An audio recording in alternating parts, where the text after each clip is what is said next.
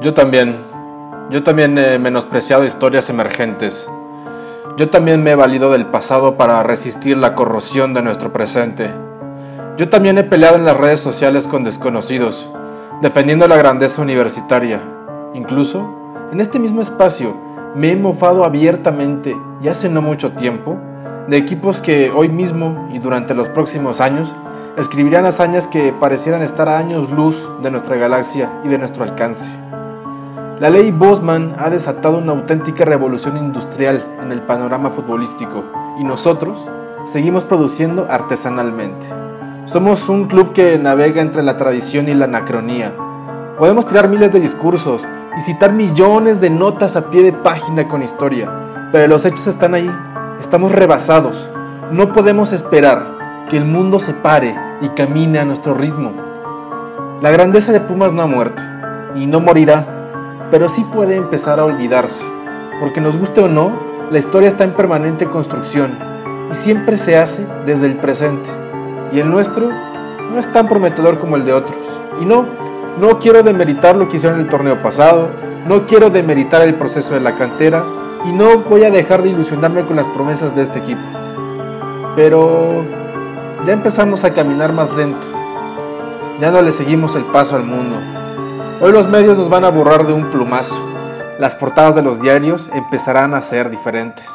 Y de a poco, esta camiseta empezará a pesar menos y a imponer menos respeto que otras. Y no va a pasar nada, no va a cambiar nada. El patronato seguirá ahí. El rector en turno seguirá dando su visto bueno, levantando el dedo como el vulgo romano.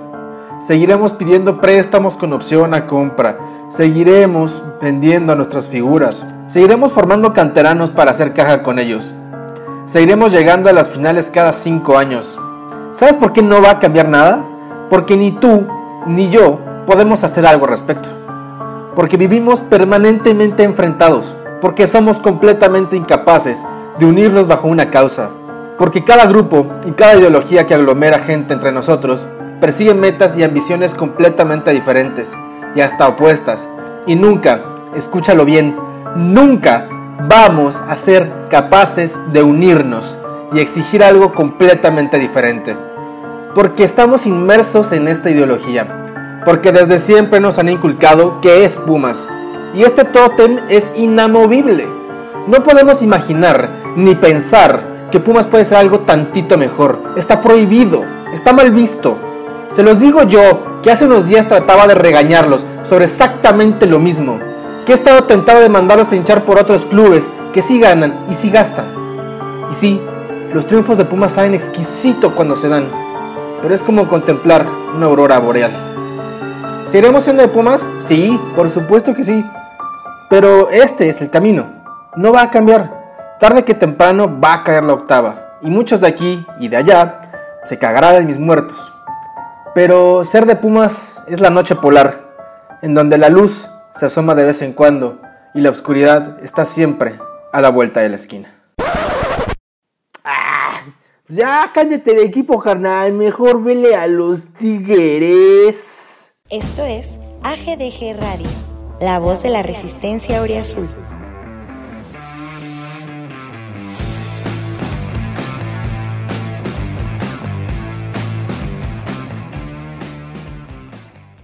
Hola amigos, ¿cómo están? Bienvenidos a GDG Radio. Em, día después del Super Bowl, quizá muy poquito que, decir de, este lado.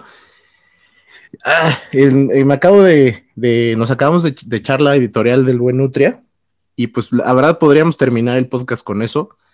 Este, o sea, podríamos decir que eso, es lo que está sucediendo y, ya no opinar nada más, ¿no? Eh, no es un un momento complicado porque es como eh, particularmente eh, difícil pues, ver la realidad del equipo que uno quiere.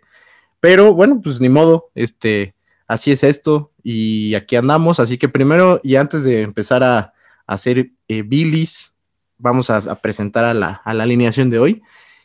Bueno, primero los voy a presentar por orden de aparición en mi, en mi Zoom, así que presento primero a Paco Vázquez. ¿Cómo estás, Paco? ¿Qué dice, este, cómo te fue las apuestas del Super Bowl?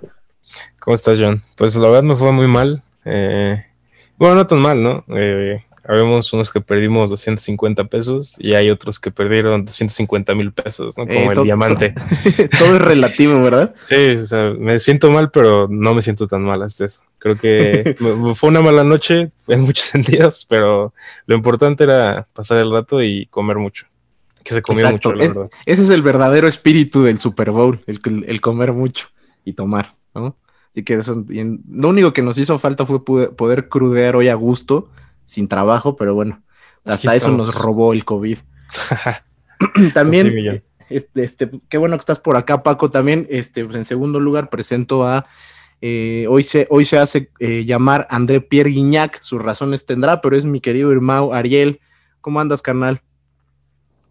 Muy bien, muy bien. Fin de semana movidito, ¿no? Sí, Tuvimos sí, el sí. Bowl, tuvimos el partido de los poderosos y gloriosos. ¿Algún otro suceso que nos hayamos per- perdido? Pues Es eh, pregunta, ¿eh? el Mundial de Clubes, ¿no? Eh, las ligas europeas eh, también eh, con jornadas largas, ¿no? Eh, un poquito de todo. Yo creo que hasta nos va a dar para de refilón tocar alguno de esos temas. No sé tú cómo veas.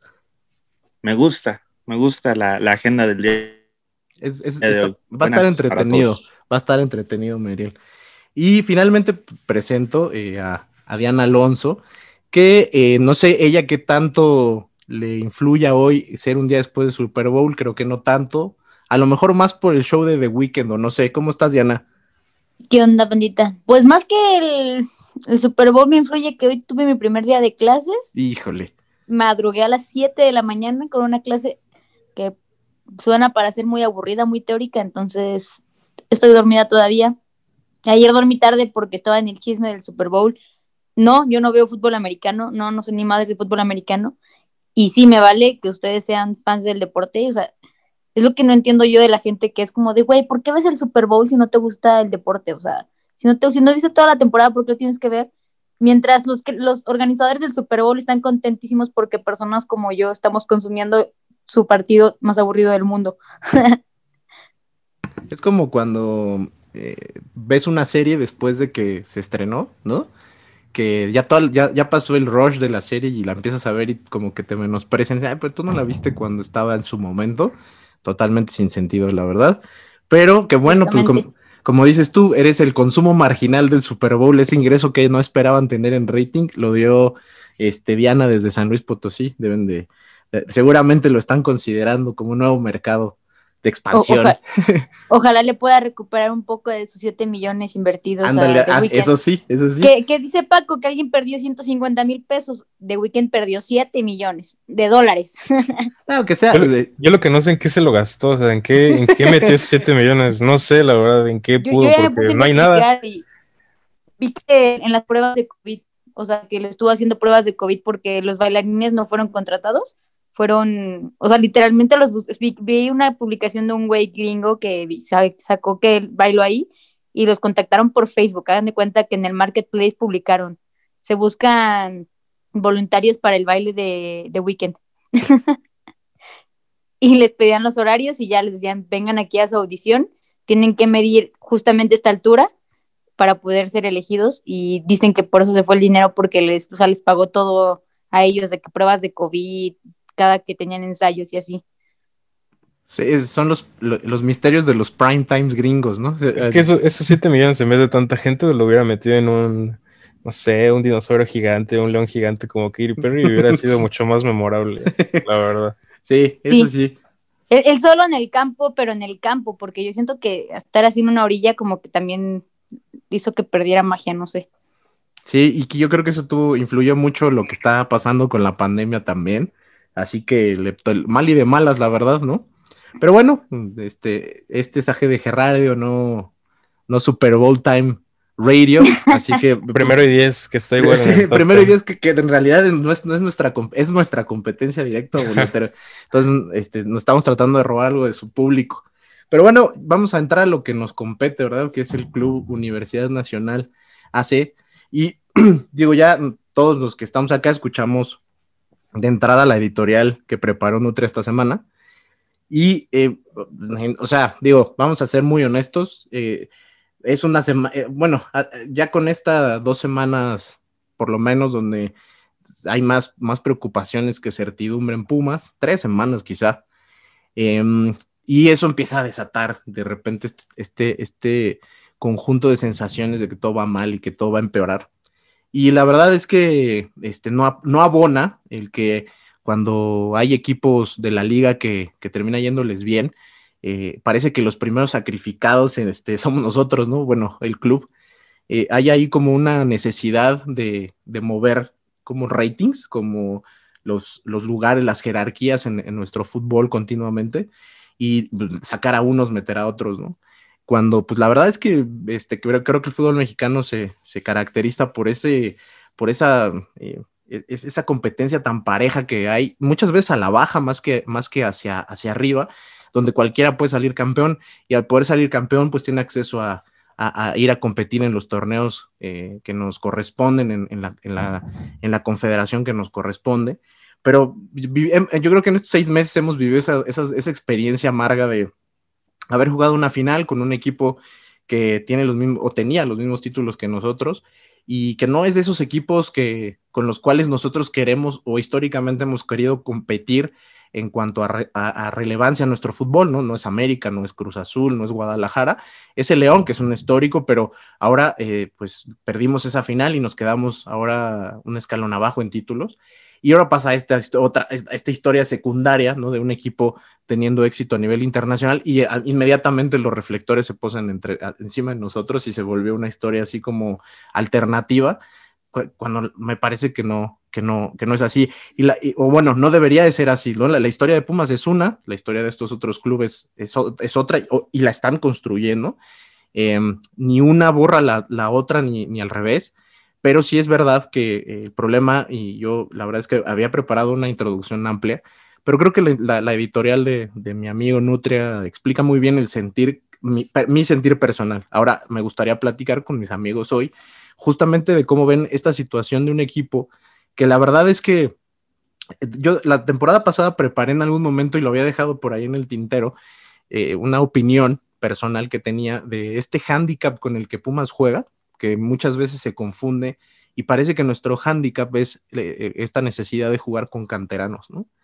Y no es cierto, ¿no? El handicap de Pumas es la estructura del club, es el, el- el- el- famoso patronato, la incapacidad que tiene este equipo de, de reestructurar la manera en que ingresa, en que gasta, en que contrata, ¿no? O sea, en realidad, muchas veces, eh, eh, de este lado lo he sentido muchas veces, creo que existe este señalamiento, por ejemplo, a Chivas de autolimitar tu, capacidad de competir por un hándicap inventado, que en su caso es jugar con solo mexicanos, y eh, es un equipo que tiene dinero, es un equipo que tiene ingresos altísimos al ser un equipo tan popular, y aún así le cuesta competir por lo que se han autoimpuesto, ¿no?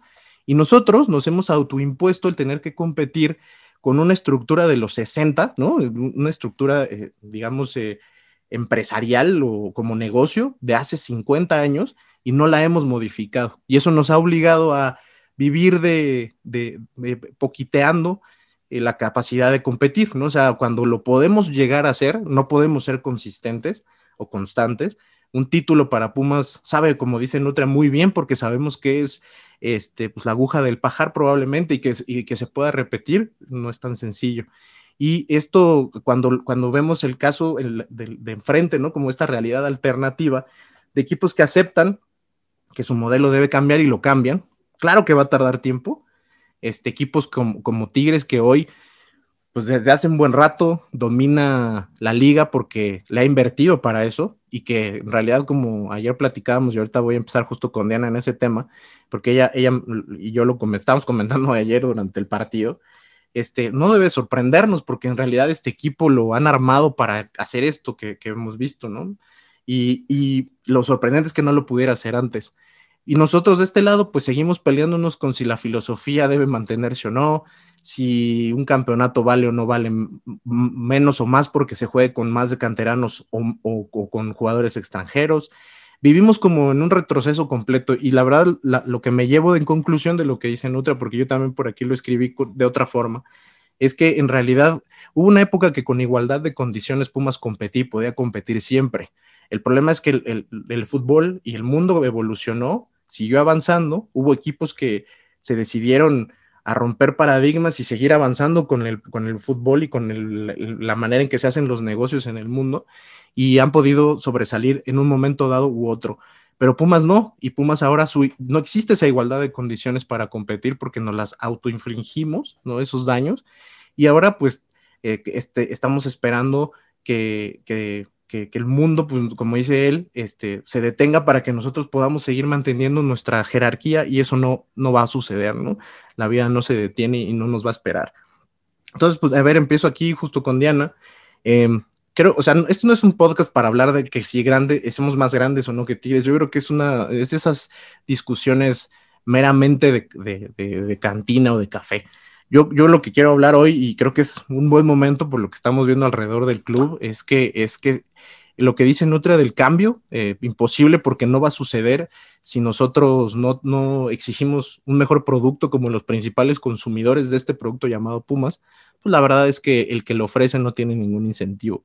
Pero vaya, este, ¿qué, qué, qué, qué nos toca hacer entonces como aficionados? O sea, bien, bien, bien dices tú, es una necedad no poder ver eh, a otros equipos ganar y no sentir envidia, pero también es cierto que somos un equipo o una afición que está, sobre todo actualmente, muy necesitada de triunfos y no los tenemos. ¿Qué hacemos, Diana? O sea, la verdad es que sí es un poco frustrante, pero ¿cómo hay que tomar esto? ¿Con qué filosofía hay que tomar esto?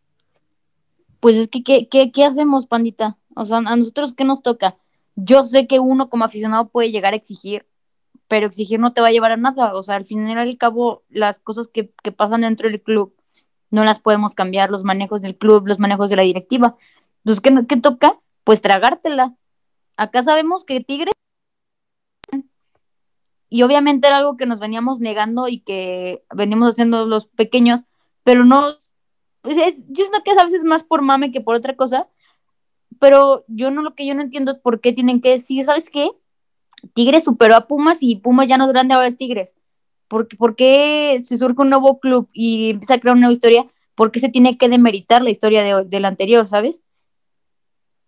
Es Sí, lo que sí. yo- es un modelo económico el de Tigres que va a funcionar muy bien contra un modelo de Pumas que con poco hizo una historia Claro. pues mejor, que es más contable, ¿no? Acá pues qué cuenta de Tigres, pues se gastó una millonada, trajo a Guiñac a cuenta de billetazos y pues están donde están, están donde deberían de estar porque la exigencia de, de la inversión que hicieron es esa. La- la- y, la- Sí, sí, sí. y no es algo que exigieran los aficionados, ¿eh? Porque yo creo que los aficionados de Tigres hace 10 años no se imaginaban que iban a estar en donde están. Es una inversión que, que llegó extraña al club, que sabemos que acá en Pumas no se va a aceptar. O sea, acá en Pumas podremos hacer el comentario de, ay, ojalá llegue una empresa y se lo quite el patronato y Pumas ya tenga una inversión extranjera. No va a pasar. Y no va a pasar porque realmente la gente de Pumas y en su mayoría se enamoró de un equipo por su historia, por la forma en lo que es, porque a veces idiotamente sacamos el, el pecho de las balas y decimos, pero tenemos más canteranos, pero nuestro estadio está bien bonito, pero nuestro estadio es patrimonio de la humanidad, pero mira qué estadio tan bonito, mira qué uniforme tan bonito. Pues es parte de ser de Pumas. Yo creo que haga lo que haga Tigres, no tendremos por qué tocar la historia de Pumas. Sabemos que Tigres va a lograr un chorro de cosas hasta que le den las piernas a Guiñac tal vez y al Tuca, pero no por eso tenemos que decir o ponernos a llorar y demeritar a Pumas, pues nos tocará que nos tiren, está bien, nos tiran antes que al Cruz Azul que lleva más años sin títulos, también, ¿verdad? pero es como en, en, Inglaterra, en Inglaterra cuántos grandes hay, ¿no? Fíjate que eh, me, quedé con la idea que decías, ¿no? De, eh, ciertos cambios más relacionados a, por ejemplo, la, la inversión de, que pudiera darse o no darse en Pumas. ¿Por qué, por qué una empresa como es, sucedió con Monterrey, la cementera, eh, decidiría invertir en un equipo como Pumas? Porque, porque ven rendimientos, ven retornos, ¿no? O sea, eh, simplemente es un negocio y eso hace mucho tiempo que existe y no va a cambiar. Por eso los grandes clubes tienen a inversionistas poderosísimos atrás, porque aunque, aunque muchas veces cuesta trabajo entender que los clubes tienen grandes niveles de deuda, que a veces están realmente funcionalmente quebrados, ¿no? Son, son, eh, son negocios eh, muy dinámicos, ¿no? Los futbolistas, la marca misma del club. Pero Pumas, eh, y ese es, un poquito a lo que voy y me gustaría ya platicarlo con Paco, es desde hace un tiempo como marca, siento yo, ha ido perdiendo valor porque su, el, negocio de un equipo de fútbol sigue siendo la parte de los títulos. Y entonces te metes como en un círculo vicioso, ¿no? En una espiral descendente. Si no ganas títulos, eh, pues la verdad es que te, vas perdiendo el interés de sponsors, de los mismos futbolistas, ¿no? Este, por ahí yo, escribí en lo que quería platicar al principio, pero lo vi un poco, es que eh, cada vez va a ser menos, menos el caso de Pumas que al contratar a un argentino, a un, a un uruguayo, a este cuando lo entrevisten en el aeropuerto diga, vengo al mejor equipo de México. Eso cada vez es más complicado porque primero cada vez nos cuesta trabajo más, cada vez más nos cuesta más trabajo fichar y porque la verdad los futbolistas que vienen a Pumas ahora eh, saben que vienen eh, para ser un, Carlos González, ¿no? Eh, tengo que aprovechar este trampolín que me da ya estar en la liga donde puedo ir hacia donde hay mejores sueldos. Y, eso te va generando después, pues no tener la posibilidad de seguir compitiendo, no puedes traer a los mejores, no puedes recibir más inversión, las marcas nosotros lo vimos pasar, ¿no? De, de, Banamex a Telcel a, y Martí, a de repente de ahora tener este, marcas que no conocíamos hace un año, ¿no? Eh, y es por, creo que, que, es justamente, como dice también Nutren en, su editorial, es, es, una pérdida de valor como marca que te lleva justo a que esto no, no, no pare, ¿no? O sea, si deportivamente no logras ganar, pasa eso, pero eso te implica no ganar deportivamente hacia adelante. Entonces, ¿quién estaría dispuesto a invertir en un negocio que no parece tan, tan fructífero, ¿no, Paco? O sea, pareciera como que eh, pues, al final del día, en este fútbol moderno, los recursos económicos, la lana es importantísima, y si no buscas generarla, realmente dependes de cosas que si no son de, este el otro lado del mundo futbolístico, que es la filosofía, la garra, el que de aquí salga la gran figura del fútbol mexicano, aunque ahora no sé si la pudiéramos retener mucho tiempo, ¿no? Con, con las mismas condiciones que tiene el club, pareciera que no hay por dónde, ¿no? El problema yo creo que viene de que Pumas como tal está formado bajo una sociedad, una asociación civil que que está fomentada en los años 60, 70 y que pues hoy ya quedó totalmente extinta. Yo creo que nos vimos superados alrededor de los 90, principios de los años 2000. Creo que la marca Pumas como tal perdió fuerza porque pues, estaba siendo manejada por muchas personas, me refiero al patronato, y muchas de ellas igual pues es gente mayor, ¿no? Eh, no creo que tenga como tanto interés en, las futuras aficiones o en sacar más productos. Por ejemplo, lo que hace Tigres y Monterrey, igual tiene que ver en lo de la oferta y demanda que, y que los regios compran absolutamente todo de su equipo, pero la marca de Tigres y la marca de Rayados, o sea, está creciendo cada año más y más y más y compran todo y venden y igual eso mismo es lo que genera que hoy tengan tanto dinero, ¿no? O sea, sí hay una empresa detrás de ellos, pero esa empresa puede que inclusive no esté metiendo tanto dinero, simplemente le dio un orden eh, y, una, y una planeación adecuada para que creciera ese club como se debe crecer una empresa. Y creo yo que hoy no nos podemos quedar estancados en esa idea de fútbol casi casi como el argentino, ¿no? Y creer que todos somos los dueños del equipo, que el patronato y todo esto. Debemos de ver ya el fútbol de una manera más, pues, empresarial, por así decirlo, porque al final de cuentas ese esa planeación, esa estrategia y esa visibilidad al futuro que te muestra una empresa como tal es la que va a llevar al equipo a pues conseguir más logros a final de cuentas, ¿no? Tenemos que trabajar el capital humano del club y debe haber una mejor manera de controlar todas las acciones del club en todos los temas, económico y de todo, ¿no? O sea, yo creo que hoy está más que superado esto. De hecho, hace ratito vi un meme del Atlas, ¿no? Que decía que un meme de estos de shitpost que Dice que la debacle de Atlas hoy proviene de años pasados en los cuales tenían una directiva más o menos parecida a lo que es Pumas. Y pues se quedaron atrás, se rezagaron y pues al final de cuentas el equipo entró en quiebra, lo tuvieron que vender a TV Azteca y eso pasó, ¿no? Y no quiero que pase a Pumas, no creo que pase tampoco, pero pues el peligro siempre está ahí cuando las administraciones son malas. Creo que hoy hay un... creo que Leopoldo Silva es hasta eso una, ha sido una buena... Eh, ¿Cómo se le dice? ¿Qué, qué es Leopoldo Silva? Se me fue su, nombre, su cargo, pues. Él, es el presidente del patronato. El presidente del patronato, o sea, su, su, presidencia hasta el momento ha sido buena, pero pues por más que se esfuercen, no nos va a poder traer fichajes, la marca no crece, se le está dando hoy un énfasis mayor a las redes sociales que igual las tenían completamente abandonadas y por más que lo intenten tampoco parece que lo estén logrando, ¿no? Entonces, no sé, yo sí creo que debe haber, eh, si no es que se hace cargo de nosotros una empresa, pues debe de haber una especie de consultoría de alguien que realmente sepa y que nos lleve por el camino correcto para mejorar como pues como, pues como empresa, ¿no? Soy raro, pero pues yo creo que eso es, eso es lo que debemos pensar. Yo no creo que eh, si hay alguna empresa que esté interesada en comprar a Pumas, a lo, como lo hizo Vergara, por ejemplo, no sé si la vaya para empezar, y si lo haya, la verdad no creo que la UNAM o quien sea el patronato, quien sea que ahorita pueda tomar esa decisión, esté con ganas de tomarla, y creo que es algo muy soñador creer eso, creo que nos vamos a tener que aguantar esto hasta que pase algo muy, muy aberrante o, algo así para que algo cambie en Pumas. Y pues nada, nos tenemos que, nos tenemos que aguantar, como dijo Anita, ¿no? Hay que tragárnosla y hay que esperar a que las cosas mejoren.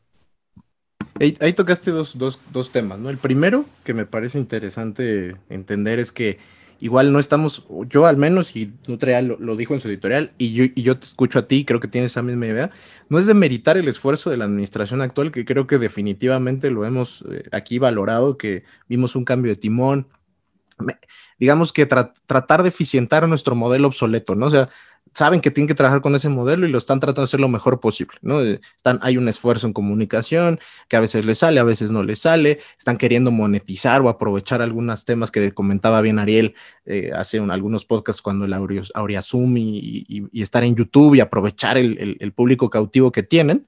No, o sea, el esfuerzo está, ¿no? el problema es que eh, están trabajando dentro de un cascarón, este, pues totalmente obsoleto y anacrónico. Te da hasta cierto punto, definitivamente, ¿no? Y la otra es que, comentaste era el, tema del fútbol sudamericano, y creo que se presta perfecto la comparación. Y aquí me gustaría platicarlo con Ariel, que, creo que, que, como yo le gusta ese fútbol romántico, que además tiene esa parte bien sudamericana, bien del Río de la Plata y tal, pero que al final del día, este, pues ya también ven todo como a viejas glorias. Eh, eh, siguen creyendo en su dominio del fútbol mundial cuando hace mucho tiempo que no es así, porque el fútbol europeo viene y se lleva a todos los jugadores, incluso antes de que debuten, ¿no? muchos Messi que no se vuelven Messi, pero les pasa idéntico, ¿no? Se van desde las inferiores, nunca debutan y vuelven a los 40 años a, revivir de repente su, carrera. Pero eso es creo que un buen ejemplo, ¿no? O sea, al final creo que el fútbol sudamericano eh, se decidió eh, no avanzar. Sudamérica tiene esas características en muchos aspectos, por ejemplo, en, economía es, algo muy particular, Argentina sobre todo, que parece que se esfuerzan en no crecer, en, empobrecerse, ¿no? Y en el fútbol creo que lo han hecho. O sea, los grandes clubes hoy viven más de lo que ganaron hace 20 años de, que de su actualidad. Y, la realidad es que creo que un reflejo fue lo que pasó este fin de semana, ¿no? O sea, todos sabíamos todos, creo que todos los que nos gusta el fútbol y que lo seguimos y estamos pendientes, sabíamos que el, día que, un equipo mexicano tuviera la fortuna en un sorteo de Mundial de Clubes de cruzarse con Conmebol, sus posibilidades de calificar a una final eran pues mucho más altas, ¿no? O sea, no hay, ni, o sea, creo que es puro sentido común. Entonces, Ariel, pues sucedió, ¿no? Sucedió al fin y un equipo que tiene mejor nómina que otro, simplemente hoy no hay comparación, me parece a mí, en, infraestructura entre, un, entre uno de los históricos brasileños y un equipo emergente, pero que lo está haciendo muy bien como Tigres y, los resultados se dan. Están entendiendo el fútbol como es ahora, ¿no? ¿Tú cómo, cómo ves este, lo, que, lo que estamos platicando? Pues sí, Tigres es un, es un equipo moderno, es un equipo que ha entendido bien el fútbol como, pues como se presenta en estos nuevos tiempos sin duda son, son un equipo que merece la etiqueta de grande dentro de la particular filosofía del fútbol mexicano tan, tan asqueroso él, pero eh, pues no, no me sorprende tampoco que Tigres le haya pasado por encima a Palmeiras. Son, es un gran equipo, lo merecen absolutamente. Trabajaron muy bien desde 2015 para, no tanto para crecer ellos, como para rodear a Guiñac. Creo que basaron todo su proyecto en, en la figura de un hombre que desde el principio les respondió porque fueron campeones en el torneo en el que él llegó sí da, un poco de tristeza que el fútbol sudamericano se, quede estancado en, los modelos viejos. Ver a Boca Juniors rogarle a los jugadores para que vayan a jugar. Eh, ver a River que intenta conseguir dinero por todos lados, pero sigue endeudado. Y en el caso de Pumas, pues es la misma cosa de siempre, ¿no? Un, un modelo viejo, arcaico, que hace, que hace rato que no, no, no produce nada bueno. Que se quedó, en, que en 2004 tuvo la oportunidad de expandir la marca, cuando fue la dichosa Pumanía y no hizo nada. Que ha tenido para investigar, no te digo que traigan a Guiñac, pero puedes traer futbolistas mucho más discretos, como siempre se ha hecho. Y ya ni siquiera eso hacen, ¿no? No hubo planeación para el sucesor de Olalde, no hubo planeación para el sucesor de Marioni, no hubo planeación para el sucesor de Solari, no hubo planeación para el sucesor de Sosa, no hubo planeación para el sucesor de Nico Castillo, para el sucesor de Carlos González. Y ahora estamos aquí, un equipo que no planea nunca nada y que vive al chingadazo. Al ahí se va, como dicen en mi pueblo.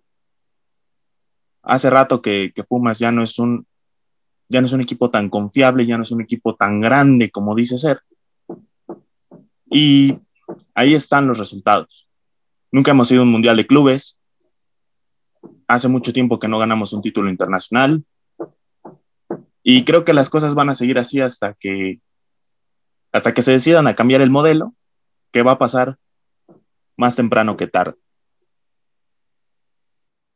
Y, y si no se cambia el modelo, entonces la editorial de mi amigo Nutria, pues es completamente, eh, eh, ¿cómo se puede decir? Hay ahí nuevamente sus poderes de santero, ¿no? Pues bueno, güey, entonces ganaremos una vez cada cinco años. Seremos como el Bilbao, ¿no? Este, ayer platicaba, tengo un primo que, que, es de allá y es muy, muy hincha de, de los leones, ¿no? Platicando con él siempre me dice eso, que pues, al final ellos se adecuaron y se adaptaron a su a su realidad, ¿no? A de repente jugar una final de Copa del Rey, ahora pues a ganarle al Barça la final de una Supercopa española, ¿no? Eh, y, son sus pequeños grandes triunfos, que en realidad cuando ves las nóminas de sus, de sus rivales, pues no es poca cosa ganarles, pero o, nos convertiremos en eso, en, un equipo que, cuando gane, gane el romanticismo, ¿no? Que la verdad yo, e, este, pues sí, yo opino como tú, o sea, este modelo, si quieres tener un, eh, darle respaldo a uno de los equipos más históricos del fútbol mexicano, alguien tiene que llegar y, dar un golpe en la mesa porque Pumas no puede, no puede vivir de eso. Yo sí quiero, quiero ver, quiero que entendamos ese ejemplo. Chivas eh, es un equipo que hoy gana la Liga Mexicana cada 10 años, ¿no? y que, y que le cuesta mucho trabajo ser competitivo. Es de los equipos eh, importantes de México que más cerca estuvo de perder la categoría. Y es porque en realidad, te, te de verdad, ir hacia atrás hoy, ir, que querer como, como restringirte hacia, hacia un tema más cerrado, en su caso, repito, es un tema muy de ideología, pero en nuestro caso es esa necedad de, que, es muy la UNAM, y yo respeto mucho a, la casa de estudios, la verdad, pero es muy UNAM, y, lo digo con todo el respeto posible, que trates de mantenerte eh, sin ningún cambio, ¿no? Pareciera que nunca pintan las, las aulas, que nunca modifican este, los pupitres, este, es como estar en otra década, ¿no? Para los que hemos tenido la oportunidad de, entrar a una clase de oyentes o a caminar por las facultades. Y, Pumas siempre que va uno al estadio, me parece que te da esa impresión, ¿no? Sobre todo cuando vas a otro después, este, no cambia nada. Eh, eh, queremos que, lo romántico y lo histórico pues nos mantenga ahí, encumbrados y nos dé glorias y pues la verdad así no funciona el mundo real, ¿no? Y el deporte particularmente pues tiene mucho más de, cercanía a la sociedad de lo que pensamos, ¿no? Entonces, pues eh, sí es un tema muy complejo, es complejo, ¿no? O sea, la verdad es que podríamos acabarnos el, podcast solo hablando de ese tema, pero aquí eh, voy a tocar un, poquito lo que dijo Diana. En realidad sí es cierto, o sea, eh, nosotros decidimos, y es que también esta parte, ¿no? Es súper rara, porque cuando uno escoge un equipo de fútbol, realmente hace un juramento para sí que es irrompible, ¿no? Muy poca la gente que la verdad, porque sería muy fácil decir, este, pues ya, yo, yo le fui a Pumas de 2004 a 2011, pero ya qué hueva y desde ese entonces le voy a Tigres. Y ahorita no sé si Tigres o León, pero estoy debatiéndome e ir cambiando constantemente, seguro tu vida sería este, mucho más sencilla. Ayer me pasó, estaba viendo el Super Bowl y dije, puta, mi equipo pudo haber jugado este partido, pero en lugar de verlo y disfrutarlo, me estoy amargando porque no jugaron. Entonces mi decisión de equipos muchas veces me amarga más de las alegrías que me da, pero disfruto mucho igual, ¿no? Entonces, bueno, pues este es mi trabajo como aficionado, digamos, es mi, mi, realidad y, la asumo y todo, pero sí me parece que cuando son temas relacionados a eh, esta necedad de, no querer entender que las cosas en, en, este, en este negocio hace mucho tiempo que te dejaron atrás, pues sí frustra, ¿no? La verdad, es poco lo que podemos hacer. Eh, retomo y cito, pues traguémonosla, pues, pero uno también se va eh, hartando de tragársela siempre, ¿no? O sea, la verdad. Entonces, este, pues bueno, entendiendo que ese es como el preámbulo de lo que está sucediendo, este, aquí sí me gustaría, y vamos a empezar a platicar de lo que hemos visto en estas jornadas recientes, sobre todo en esta última, y tocar ese justo ese tema desde la realidad y la actualidad del equipo. Estaba yo pensando para iniciar el podcast, pero la verdad creo que este era el tema, este es el tema central, lo que estamos diciendo ahorita, y para ya en segundo lugar si quiero eh, ahora eh, retomar dónde está dónde está parado este equipo hoy.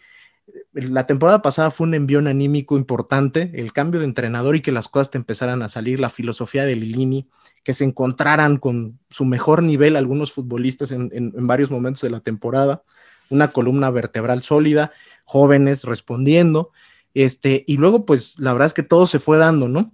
Pero, ¿qué opinan ustedes de, lo que está sucediendo en esta temporada respecto a la anterior? Y me, voy, y me explico. Emotivamente, el equipo se ve distinto, ¿no?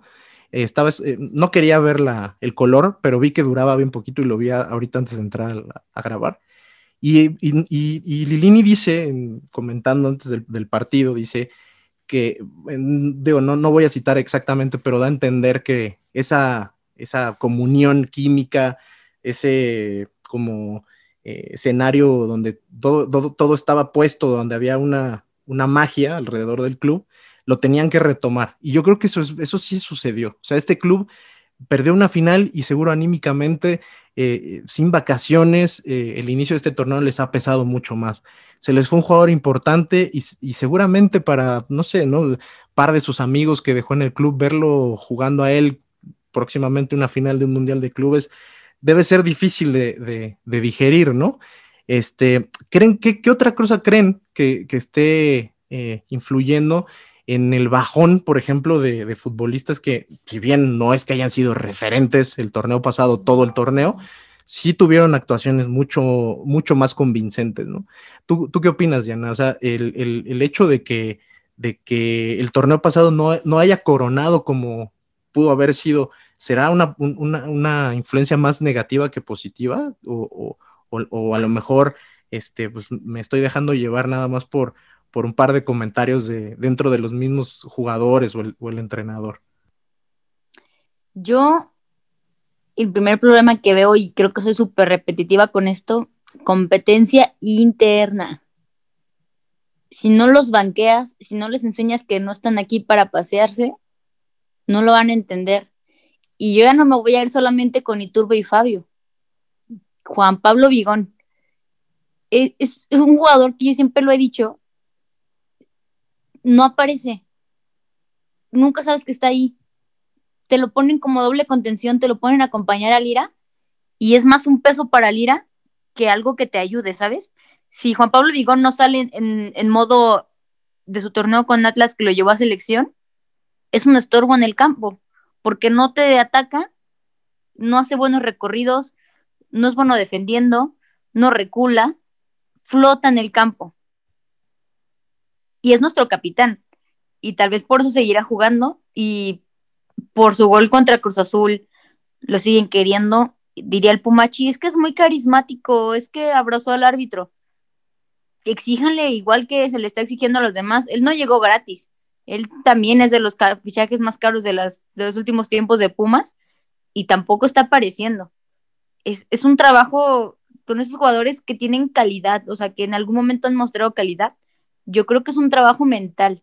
El torneo pasado Lilini los llegó a motivar increíblemente y, y, lo que yo no entiendo es cómo como futbolistas te puede desmotivar, o sea, volver a entrar a un torneo sabiendo que estás acompañado de jóvenes y que que se desmotive Talavera, que dice, ay, güey, ya 38 años, puede ser en los últimos torneos, él sí tiene chance de desmotivarse, ¿no? Pero estos güeyes, que todos tienen menos de 30 años, ¿en dónde está la desmotivación? Se deberían de ver motivados a decir, vienen chavitos atrás de mí que vienen aprendiendo, o sea, estoy, estoy en un equipo en donde mi papel es dejarle enseñanza a estos chavitos para que sean el futuro de Pumas, ¿no? Este, la afición me, está súper contenta conmigo, pues lo hago bien. Pero luego llegan jugadores que, que, en lugar de darse cuenta de eso, que están dando un bajón de nivel, ahora sí me voy a meter con Iturbe, salen a decir, los mismos que hoy me tiran, mañana me van a pedir una playera y una foto. Pues sí, cabrón, estás jugando en un equipo grande, estás jugando en Pumas, en un equipo que tiene mucha afición. Claro que la gente te va a pedir playeras, ¿no? Eso no quiere decir que seas bueno, eso no quiere decir que estás haciendo las cosas bien y no puedes salir a decir, a dar ese tipo de declaraciones sin ganártelas en el campo. Que primero demuestre algo porque el torneo pasado metió un, un golazo que tal vez yo creo que fue el mejor de Pumas, pero realmente de ahí en fuera es un güey de destellos, no son, no son constantes. No entiendo, el, acá viene el, el, punto en el que de repente dicen, no, no, no, es que Gutiérrez no se burla a nadie. Este, eh, a, lo mejor van a decir, Ángel García ha jugado los últimos partidos y, y no ha hecho nada. que ha hecho Iturbe, no? y te encuentras así en, en redes sociales muy múltiples ocasiones que te dicen que, que estos jugadores, Fabio Iturbe, no manches, el torneo pasado contra este equipo, partidazo, no, no, no, hay que tenerles paciencia y van a regresar apenas a jornadas 5 y vienen empezando, no tuvieron pretemporada, no, no hay pretextos, son jugadores que deberían de tener otro papel en el campo y que no lo están teniendo. Y si Andrés Lilini no encuentra la manera de, recuperarlos, el equipo se lo ir yendo para abajo y fuera de sumar están restando. Entonces yo ahí también se lo doy como punto negativo a Lilini. Le tenemos paciencia, sí, Andrés, porque en su primer torneo nos llevó a una final después de mucho tiempo, pero también no chinguen, ¿qué tanta paciencia se le puede tener poniendo a esos petardos y contra Monterrey? Fabio Álvarez, que me disculpen cualquier persona, el partido más horrible que le he visto en mucho tiempo. Y lo sacó al minuto 81. O sea, Puma salió a dar un, un, segundo tiempo mejor, no porque hiciera gran cosa, porque en realidad los únicos que aparecieron en el segundo tiempo fueron Lira, Waller y Gaby Torres con ganas. Y lo que se vio de Pumas fue por lo que dejó de hacer Monterrey. Y aún con eso que dejó de hacer Monterrey, Fabio Álvarez intrascendente. 81 minutos siendo intrascendente, hasta que no les enseñen que no son intocables, no vamos a ver una cara diferente de esos jugadores porque eso pasó el torneo pasado. Empezaron siendo banca y se tuvieron que ganar un lugar y de ahí hubo un levantón de nivel de todos. Y si ahora no vuelve a pasar esto, mamita, o sea, ¿qué, qué nos vamos a tragar de torneo? Y ahí haciendo un poquito un resumen para que comience, ahorita voy con Paco que complemente un poco esa idea. Es, eh, yo decía la parte anímica, ¿no? El primer punto creo que afecta la anímica. Tú ya dijiste dos más, Dian. Eh, la falta de competencia interna, que significa simplemente eh, la podemos ligar con el tema de que haya decisiones técnicas, tácticas que no se comprenden, ¿no? O sea, que haya futbolistas que tenían un muy mal nivel y que realmente no teniendo ningún peso específico en el campo, juegan de titulares y juegan 80 minutos. Esta semana fue Fabio, pero la pasada fue Iturbe. Y así bajita la mano, pues ahí está también lo que dices de Bigón. Entonces, eh, que, que, en realidad lo que, lo que Paco dijo hace ocho días, me acuerdo perfecto que lo dijo él, es Lilini nos vendió muy bien esa idea de yo no voy a dejar que en mi equipo jueguen eh, futbolistas que no lo merezcas, va, van a jugar los que tengan que jugar. Y si no pasa eso, y si esa es la, o sea, si él vende esta filosofía hacia afuera, pero también hacia adentro del club, tú como jugador joven u otro, o sea, por ejemplo, ¿no? Va a sonar muy pendejo, pero Gerardo Moreno, que nunca juega, y podría jugar en medio campo. Y hoy ves que ahí juega Bigón y no hace nada, que juega Leo López y no pasa nada, ¿no? Que salvo Eric Lira, cualquier oportunidad ahí este, se, luce desaprovechada. ¿Qué ganas puede tener de generar competencia interna un jugador así, ¿no? Y los jóvenes, no digamos. Entonces, Paco, este, yo eh, creo que hay, hay dos, dos, grandes temas, ¿no? Si puede ser que, el cambio de, de, del envión que tuvo el torneo pasado, que fue pura emotividad, es un tema, pero también realmente internamente las decisiones de un técnico que, como dice Diana, yo creo que lo respaldamos y es, lo incluyo en esta beca que yo decía a los canteranos por estos seis meses, pero realmente uno esperaría al menos que el que tiene el poder de decisión, este, pues no nos haga esto, yo lo decía el sábado, ¿no? O sea, que no, no, que no, nos, no, que no nos quite la ilusión de que es un técnico que conoce y que entiende y que no nos empiece a, a vender espejitos porque ya, vi, ya llevamos mucho tiempo así, ¿no? Sí, eh, bueno, para empezar en el tema de Bigón, a mí se me hace que es un jugador de esos que antes te significaban mucho porque jugaba de todo, pero a la vez no jugaba de nada. Y hoy esos tipos de jugadores siento que en el fútbol, yo creo que hasta mundial salen sobrando en varias de las alineaciones que hoy tiene el fútbol. Y, y te lo, o sea, por ejemplo, el torneo pasado brilló al final porque se complementaba muy bien al subir y hacerle un paro atrás a González y a Ineno, entrar al área, hacer un tiro, moverse y disparar y así, pero Vigón no es alguien defensivo, Vigón no, pero tampoco es un 10 que te va a hacer gambetas y todo ese pedo. Y si le pones, en vez de a González y a Ineno, lo pones atrás de Fabio Álvarez y al lado le pones, eh, no sé, no sé, ¿quién empezó? Gutiérrez, ¿no? Y Fabio, que la verdad tampoco tuvieron un buen partido, pues la verdad no, no va a funcionar y se va a ver mal. No es defenderlo, pero es como entrar un poquito en contexto, creo yo, de por qué Bigón se vio muy bien el torneo pasado, sobre todo al final, porque hay que recordar que el torneo pasado al principio se veía muy mal usando la misma alineación que hoy estamos viendo, con Fabio, y adelante solo metían a Dineno, ¿no? Y estaba él atrás con Iniestra o Lira o quien fuera y se veía mal y lo banquearon hasta que volvieron a cambiar a las dos puntas y Bigón metiéndose, saliendo y haciendo todas estas transiciones en ataque fue cuando se empezó a ver bien y pues se ganó el gafete. Y el lo de Iturbe, creo que esa entrevista que dio, que dice Dianito de las playas, creo que esa fue falsa, nada más, ¿no? Creo que hasta el momento el güey se ha callado, que me sorprende, tampoco lo defiendo, pero pues sí, o sea, no sé, yo la verdad, en el tema de, no sé, algo cambió en mí. En te, voy a interrumpir súper rápido. Es que no son entrevistas, son, son cosas que, que, él le dice así como que alguien le pregunta algo y voltea y se lo dice. Y también hubo otra en la que el güey, empezando el torneo, dijo que sí que veía muchos canteranos, le preguntaban por los canteranos y volteó y dijo, los canteranos tienen que ponerse a entrenar. O sea, tienen que entrenar para tener un lugar.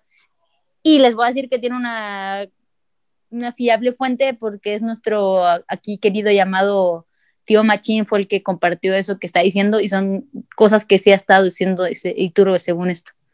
Pues yo no he visto la evidencia, entonces no sé, puede que sí sea algo que haya dicho, pero pues si no lo dice literal en una entrevista, no sé si se pueda tomar en serio ese comentario. Es, yo lo vi en una página de Facebook y la verdad no creo que haya sido verdad. De hecho, después salieron a desmentirlo y decir que fue falso, pero pues ya ahora sí que depende de cada quien. Y en lo que decías, este, John, pues sí, es lo que yo decía la semana pasada perfectamente. Tiene que jugar lo mejor, los que anden mejor. Lilini nos prometió eso, no lo está cumpliendo, no lo volvió a cumplir.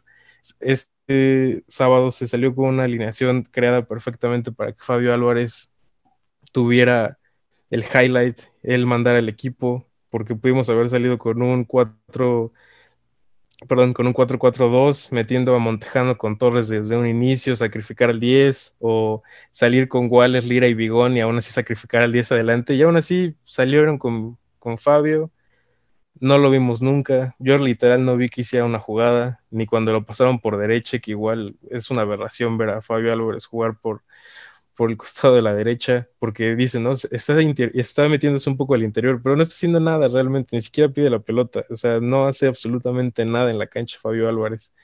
Y no sé, no sé qué pueda pasar. El gasto tonto en él ya se hizo y creo que igual es por eso que lo vamos a seguir viendo, ¿no? Porque igual si ya lo compraste y tu idea era venderlo, que no sé quién se le ocurrió, lo repito, no sé quién se le ocurrió que un equipo va a soltar más de dos millones por este güey pues lo mejor que puede hacer es seguir poniéndolo y saber si hay alguien que se interesa o algo así. Yo no sé qué haría en este caso porque el error ya está ahí, ya se compró y ya nos gastamos lo que nos pudimos haber gastado en un lateral y un extremo para meterle más dinámica y más plantel al equipo. Ya nos lo gastamos en este güey, que es una posición que bien pudimos haber sacrificado sin problema alguno y que jugaran otro tipo de jugadores que ya tenemos en el plantel. Fue la peor decisión, creo yo, de todo el año.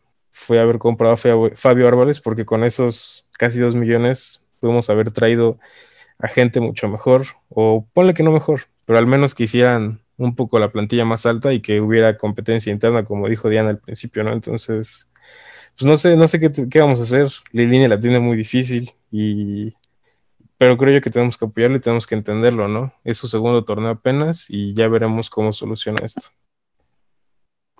Yo, yo, ahí justo es un poco lo que, a lo que me gustaría ahora pasar con Ariel, que lo he leído en algunos de sus comentarios en Twitter en ese sentido. Y es que este, el, el, más importante apoyo que puede tener lo que Lilini pueda cambiar es que se respete que ahora se la juegue con los jugadores de casa. Yo no sé por qué cuesta trabajo eso, o sea, no sé por qué cuesta trabajo entender que los futbolistas que están ahí esperando y que son de cantera o jóvenes pueden perfectamente entrar y, tener minutos. Esta idea de que se les debe arropar, a mí me parece tan, eh, me parece una de las mentiras más grandes del mundo a mí, en lo personal. Es como la, versión esta de los ciclos de los futbolistas terminan en un club. No, ya no tienes dinero para pagarles, güey, no más, es eso. Pero eh, lo visten así como del, del lado de, este, sí, nosotros ahora lo estamos viendo, eh, creo que eh, muy, es una, batalla constante eh, de pedirles que no los avienten hacia el ruedo. A ver, güey, la columna vertebral del equipo está ahí, o sea, arrópalos con Talavera, arrópalos con Dineno, pero no les pidas que, o sea, no, no, no puedes seguir pidiendo a Fabio y a Iturbe para que te arropen a Montejano. Esos tipos no te aportan nada, güey, no te hacen crecer a los futbolistas de al lado. Y tú has estado pidiendo eso, Ariel, ¿no? Que que si no la vamos a jugar con, apoyando a Lilini y apoyando a ciertos jugadores, pues ya que jueguen ellos. Y la verdad es que no sé si, no sé si soy yo, o, la gente que yo sigo, pero siento una resistencia bien, bien cabrona a eso y no, no entiendo por qué. ¿Tú qué lectura le das, güey? Que la afición de Pumas no conoce su historia, para empezar. Pumas nunca ha sido un equipo de, de muchos refuerzos o de jugar totalmente con canteranos. Es un punto medio. Te pongo un ejemplo.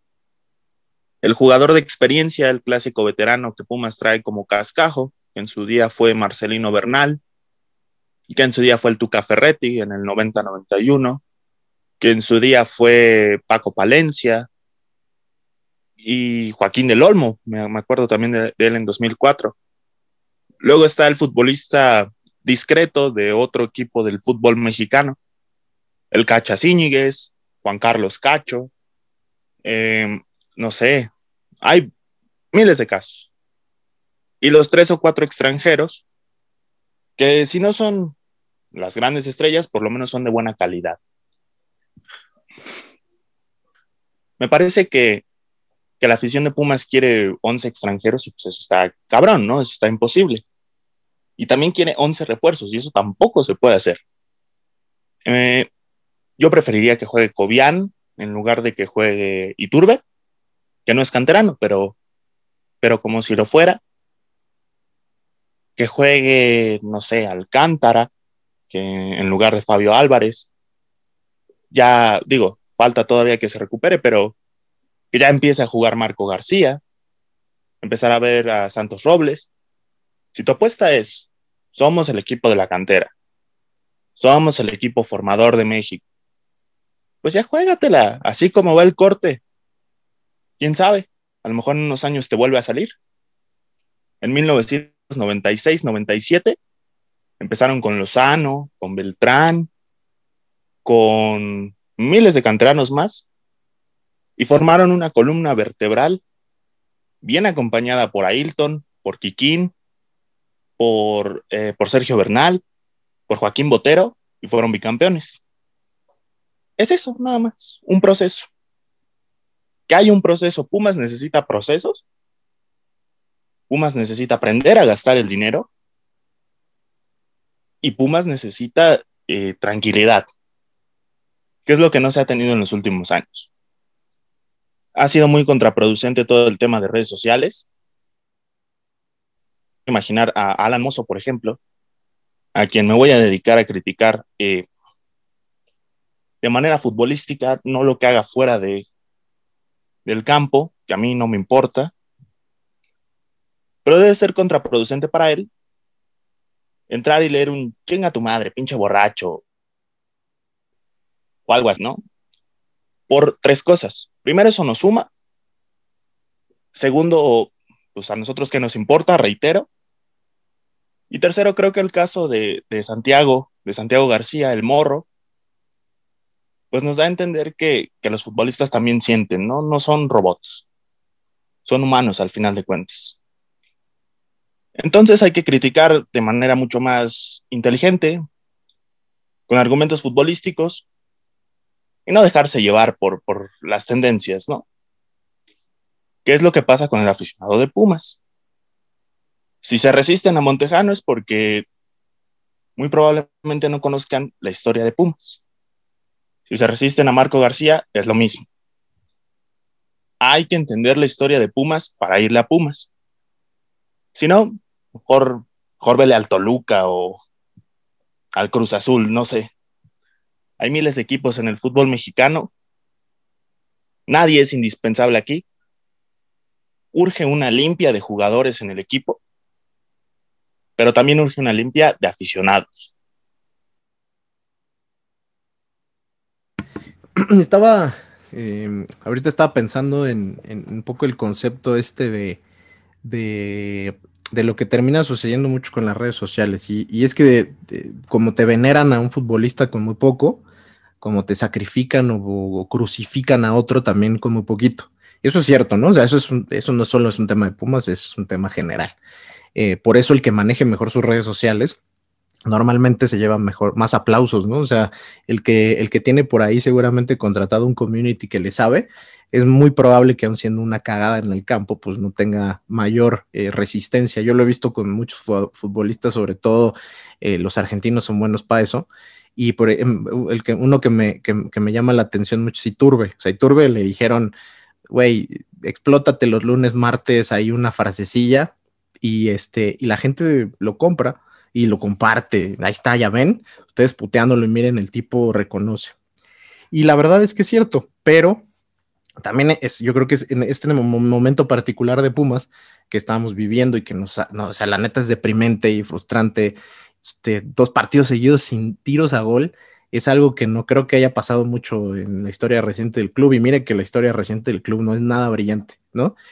Eh, es, es, yo, o sea, por ejemplo, la semana pasada debatimos el tema Mozo y creo que fue opinión consensuada que, que, a lo mejor hacía falta que volviera, ¿no? Porque pues no se veía a un, a un, Carlos Gutiérrez a gusto en esa posición, entonces mejor que vuelva él, este, y miren lo que pasó, ¿no? O sea, yo creo que en este, abonando ahí al comentario de, competencia interna que decía Diana, este, estos son ese tipo de situaciones que ya te ponen, yo creo que a Lilini en particular lo pone en una posición donde ya el, el, el margen de maniobra es súper pequeño, ¿no? O sea, ¿por qué seguir alineando a jugadores como Mozo? Entendiendo tu punto, Ariel, y todo, pero fue en lo futbolístico 100%, ¿eh? O sea, el tipo venía, eh, el tipo es un futbolista profesional que eh, pues tienen hoy una logística de trabajo en la cual no pueden hacer lo que hizo un par de veces, no tanto porque no puedas beber, sino porque no puedes regresar a una concentración o a entrenar, este, si, si el fin de, si estuviste un par de noches o una noche antes fuera, no sé, este, dos partidos de suspensión, que creo que a, estas alturas en este equipo, este, tener un plantel limitado ya es un tema que si quitas uno o dos jugadores más, te complica hasta pa, para armar a los suplentes. Y cuando vuelves, eh, tu desconcentración es tal que sin, sin, ninguna necesidad te vas a expulsar en el primer tiempo. O sea, la verdad es que este, hay, po hay, poca defensa, pues, o sea, hoy ya es muy complejo, la verdad, para mí, por ejemplo, que en serio sí estoy como muy convencido de que este es un proceso de maduración, no nada más de jugadores, de un proyecto.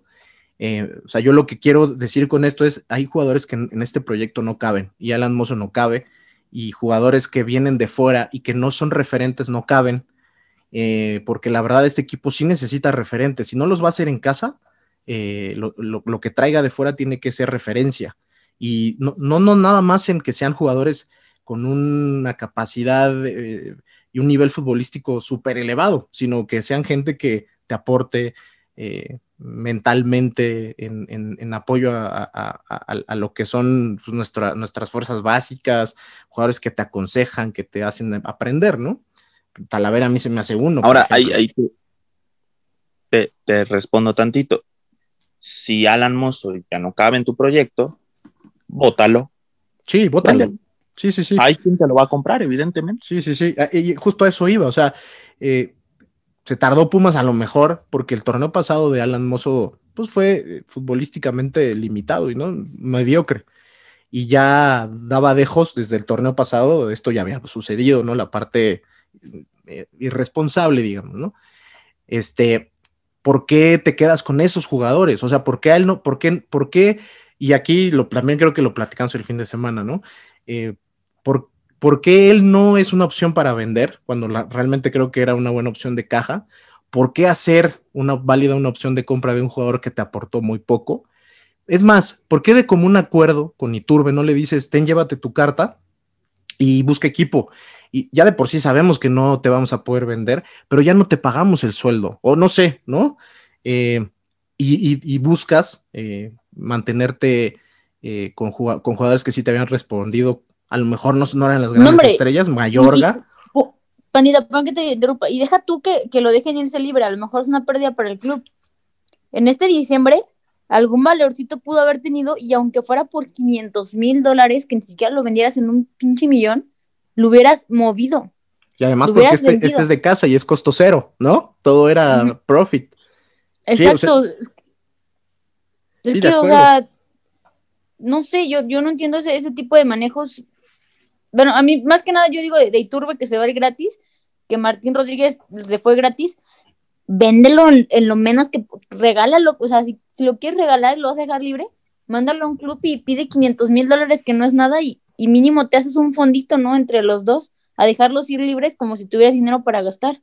Y además te, voy a decir, también creo que por ahí salió el comentario, eh, no me acuerdo si en el chat ahí de, este eh, honorable podcast o lo leí en redes, también puede ser, pero justo, o sea, a ver, todo el dinero que aquí, este, pues es pérdida, porque te quedas con un jugador que, por ejemplo, se perdió dos juegos por indisciplina, regresa y se va, se perdió medio juego y se va a perder el que sigue, ¿no? O sea, cosas de ese tipo es una pérdida. Ahí te hago una, última interrupción. Sí, no, dale, esto es para interrumpir.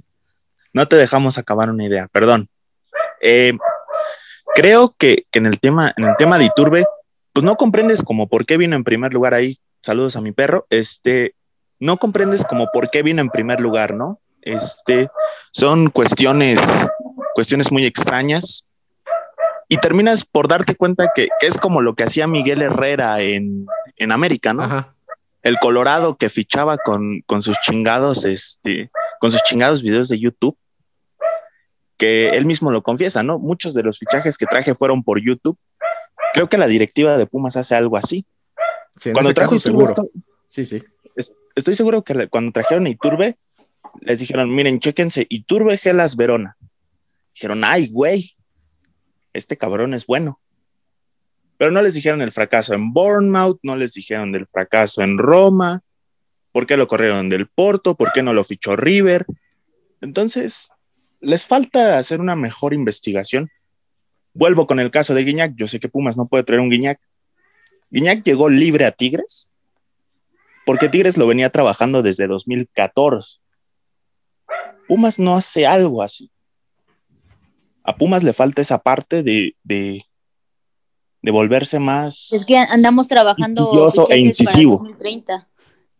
No, pues está cabrón así. Pero Entonces Pumas no tiene inteligencia deportiva en ese sentido. No, y fíjate que eh, eh, ya era para. Esa, esa, justo era la idea que quería concluir. O sea, eh, todo este, este precedente de gasto te impide, por ejemplo, hacer un esfuerzo, porque seguramente no había ni la, ni la intención, pero, pero aunque se hubiera tenido de retener a alguien que sí era un referente, que te significaba un valor agregado en el campo como Carlos González. Claro, claro, y eso no, o sea, no soy ciego, ¿no?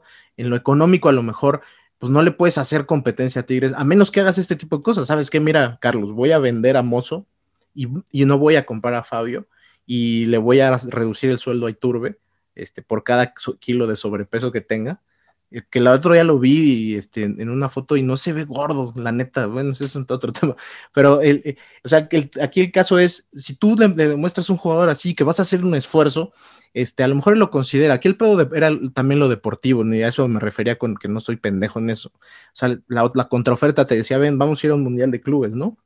Bueno, acá nos falta un buen rato para regresar a ese tipo de competiciones, ¿no?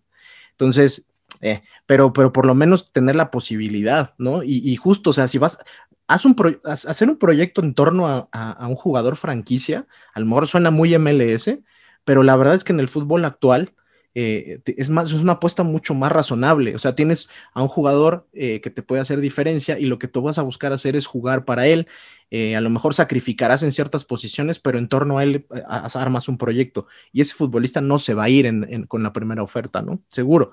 Este, acá pues estamos viviendo justo lo contrario, que los futbolistas que están en Pumas no tienen ni siquiera que hacerles ofertas tan grandes, o sea, no se la metimos a Tigres con Carlos González y, Carlos González es un jugadorazo y es de los, de los referentes de la liga en los últimos años.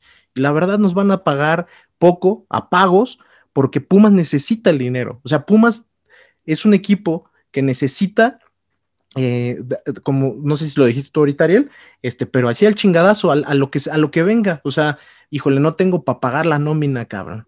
Y me ofrecen tres y medio eh, por Carlos de putazo y luego nos dan otro millón y medio a pagos. Chingue su madre, ¿no? O sea, está cabrón así, ¿no? O sea, está cabrón que nos volvamos un equipo competitivo si no podemos jugar en torno a un futbolista. Y repito lo que dije antes, o no sé si lo dije con claridad yo veo en Eric Lira el potencial más cabrón de los futbolistas que, hay ahora jóvenes. Se me hace un jugadorazo, de verdad, lo disfruto mucho verlo jugar. En este partido, sobre todo, que fue un bodrio todo en torno al, juego del sábado, Eric Lira es un jugadorazo. ¿Cuánto tiempo va a pasar para que le llegue un bombazo? O sea, ¿cuánto tiempo nos vamos a, vamos a poder disfrutar de un jugador hecho en casa? O sea, ¿tendremos la capacidad de retenerlo? Y es una pregunta que les hago a los tres, porque no es el único caso, puede salir otro. Eh, eh, el enano García, ¿no? Venía bien, quizás regrese mejor, y un día nos hacen una oferta en paquete y se los llevan a los dos, ni las manos vamos a meter. O sea, eso voy también un poco, eh, la parte de la estructura y, de la organización que tenemos nos impide incluso, o sea, en, ese, no tenemos poder de negociación y está cabrón, ¿no? O sea, Pumas siempre referenciado como los cuatro grandes es un equipo que cuando se, sientan a negociar con él, se lo cogen una y otra y otra vez, siempre, cada semestre, se fue Sosa, se fue Nico, este, no podemos retenerlos. Es más, yo creo que la, directiva de Pumas hasta voltea y le dice a los jugadores, oye, no mamen, eh, digo a la afición, este, ahí bajita la mano, no, no, no, no los puten tanto, de por sí nos cuesta trabajo porque les pagamos poco y ustedes lo están reventando. O sea, este, un comportamiento que no va con la historia del club, vaya pues. Entonces, bueno, ya medio toqué ahí el tema del partido del, sábado. Hay muy poco que decir. O sea, la neta es que tampoco vamos a, otra vez a, repetir lo mismo de la semana pasada. De lo peor, seguramente, bueno, que tu futbolista que, tenía en el que poníamos expectativas por simplemente por el hecho de volver, de que grabó un video y dijo, van a ver que ahora sí me voy a rifar. Este, pues no, no se rifó y se, y se tuvo que ir expulsado antes de que acabara el primer tiempo. Pero en general, eh, digo, sí, Sí, es más, Diana, si quieres, empiézale por lo del juego para que no nos retardemos mucho en el, en el tema. Sí, sí, sí revienta mucho la expulsión de Mozo. No te arruinó el partido como tal. bueno, sí, la marca del gol de Aqueloba era de él, después se hace expulsar. Es una expulsión muy tonta, pero que realmente Mozo no buscó. Para mí la tarjeta amarilla del, del, del es que sí le pega fuerte, pero realmente es un, movimiento natural de la jugada que trató de hacer Mozo, este, atacando, ¿no? O sea, ni siquiera fue defendiendo o queriendo meter la pierna. Eso fue, fue, yo creo que las expulsiones más pendejas que vamos a ver este, en este torneo en la liga, por hacer un recortito que vemos que hace siempre, que no engaña a nadie, que podría sustituirlo por un recorte al centro normal sin tener que hacerle la piretuita que trata de hacer que le sale toda tronca. Y se pierde el resto del partido. O sea, eso a yo sé que es, tonta la de Mozo, no se la doy tan, tan culpable y digo, es tu culpa que te hayan expulsado, porque ni él se esperaba que fuera a pegarle así a, Ponchito. Pero lo que yo no me explico es, estás en un balón dividido en medio campo, ¿cuál es la necesidad de hacer esa jugada en, en particular, no? Por ahí le puedo dar un poco de culpa, pero tampoco le echo la culpa de, la expulsión porque es muy boba la expulsión. O sea, ha habido otras expulsiones que sí dices, chinga tu madre, esta sí. Creo que es más un- una combinación, una mezcla de todos los sentimientos que teníamos a- a- a- hacia él, por todo lo que viene pasando, porque arrancó mal el torneo y porque a pesar- aparte de que arrancó mal el torneo, se perdió dos jornadas y ahora ya se perdió otra, otras dos. Y aún así, yo no, aún así yo no veía que él, fuera el, el que estaba mal en el planteamiento. Yo no sé, y lo he dicho muchas veces, el, el juego de Lilini venía con una base de Mitchell. Primero defiendo, después ataco. Y Pumas era la mejor defensa. O sea, Pumas era, te podían atacar, te podían asfixiar, pero eran pocos tiros a gol. Y los que iban eran fáciles para, para Talavera, ¿no? Y ahora las, te asfixiaban en tres cuartos de cancha, nunca en tu área. Rayados, eso fue un baile total a la defensa, ¿eh? Por ahí no tuvo un error gacho, pero ni Johan se salvó del, del baile que les dieron en el primer tiempo. Y el, el único que yo podría rescatar er- era Lira, que el güey andaba de lado a lado corriendo, tratando de cubrir la, la salida de Mozo, de izquierda a derecha, cubriendo a Bigón, cubriendo a Waller, cubriendo a Fabio, perdiendo un valor, se tenía que barrer y arriesgarse para poder sacarla. Yo no sé qué está pasando ahí y yo no sé cómo no puede salir a corregir algo tan sencillo, sabiendo que el error, y lo puse en Twitter, sacas a Montejano como si todo lo que estuviera pasando de medio campo para atrás fuera un reloj suizo perfectamente alineado. Y no, las correcciones no van adelante y no porque llegue dinero vas a ganar y no porque llegue Gaby Torres vas a ganar el siguiente partido. Tienen que solucionar abajo. Y es un problema que viene no desde este partido. Es un problema que vimos contra Atlas y es un problema que vimos contra Querétaro. Y van tres semanas y no se puede trabajar nada. O sea, ¿en, qué momento van a trabajar y en qué momento se va a cambiar el discurso? No te están funcionando. Ya moviste a Iturbe, sigue habiendo errores. Ahora mueve a Fabio. No, ya hubo errores, mueve a Bigón. Entonces, a, mueve, muévele, muévele hasta que encuentres qué. Y te puedes quedar con un canterano que sea muy, que no tenga nada chispa especial, que te sea muy cumplidor, que traiga ganas y que te haga el trabajo que yo muchas veces he mencionado, que tú como entrenador le digas, quiero que estés de, este lado derecho, mete a Ángel García, dejas a Guti como lateral, pero tú Ángel quiero que estés apoyando a Guti en el regreso porque Guti no es muy bueno defendiendo, cuando atacas vas a hacer esto, quiero que me mandes centros y te va a servir más que poner ahí a Iturbe y que poner a Fabio, que no van a bajar a defender, que si bajan a defender también se arriesgan a que los expulsen porque son torpes, que no te van a correr, que lo único que hacen es que pierden el balón, hacen berrinche y cosa que veo que tú ves en el partido, Fabio pierde un balón y se escucha el grito de Lilini, de Fabio, o sea, de que corre por favor y busca el balón y se las pasan. Mejor ponte a Ángel García, ponte a Cobian, pon a la Cobra si quieres, o sea, hasta Brian Figueroa pues te va a hacer algo diferente si le dices qué hacer. O sea, ya es, es neta que, que hay maneras de solucionarlos y estos chavitos que te menciono, Cobra, Cobian, Ángel García, tienen en el partido pasado de Pumas Tabasco un partidazo. O sea, los tres fueron los que movieron al equipo de izquierda derecha y tuvieron para atacar a todos lados. Traen ganas y están demostrando donde tienen que demostrar para ganarse un, lugar en el equipo titular y no puedes recompensarlos con 10 minutos a jugar a nada. Hay que decirles, ¿sabes qué? Ya te, te vi, te debuté, te voy a dar más tiempo y Turbo está jugando mal, Fabio está jugando mal, Vigón está jugando mal. Pues movimientos, hay que mover algo. Y ahí va a por- para, para poder como ir este, a, a- igual recopilar la misma información ahora con Paco. Em, donde parece que justamente necesitamos el recambio es just en esas posiciones. Como dice Diana, la dinámica hoy es súper necesaria porque el equipo justo se le ve tan, fa- o sea, se ve un equipo lento, se ve un equipo sin, sin nada de movimiento de adelante, ¿no? Y es, si, no retienes el balón, ¿qué puedes esperar, ¿no? Con equipos que te van a quitar la, la posesión como Monterrey. Pero eh, yo sí ahí quiero, quiero, creo que hay un tema que, que sí en el planteamiento no tienes otra opción, pero yo también creo que hay que empezar a buscarle. Y es que si Mozo a lo mejor la expulsión con Shido no es, es- no es un tema de, no fue, no fue por, por, por, por sucio, fue por pendejo, ¿no? O sea, por hacer una, una cabriola rara, de acuerdo, este, pero en el partido eh, o sea, los minutos que jugó y del otro lado Jero son avenidas este, más grandes que, que el periférico, ¿no? O sea, les entra todo, todo. O sea, lo de, de Jerónimo Rodríguez fue este, patético en su desempeño. Si no, en realidad ahí, eh, ahí sí, por ejemplo, el tipo eh, es dinámico, le mete huevos, pero no le da la capacidad. También ahí tienes que empezar a moverle. ¿Tú cómo ves, Paco? La verdad es que creo que tú eres de los que ya también estás bastante hasta los huevos de, Jerónimo. Yo la verdad que no veía tanta diferencia con, con Mayorga. Yo creo que era la misma, eh, no sé, la misma magia de la temporada pasada, pero es, o sea, en serio esta vez, y lo dije el sábado, me parece un futbolista amateur a mí y, creo que es eh, eh, de entrada ese planteamiento con, jugadores que, que, tienes que cubrir, o sea que el IRA tiene que hacer un trabajo de todoterreno para cubrirles, que Warley los tiene que cubrir, ya te arruina el planteamiento general, no sé cómo veas tú.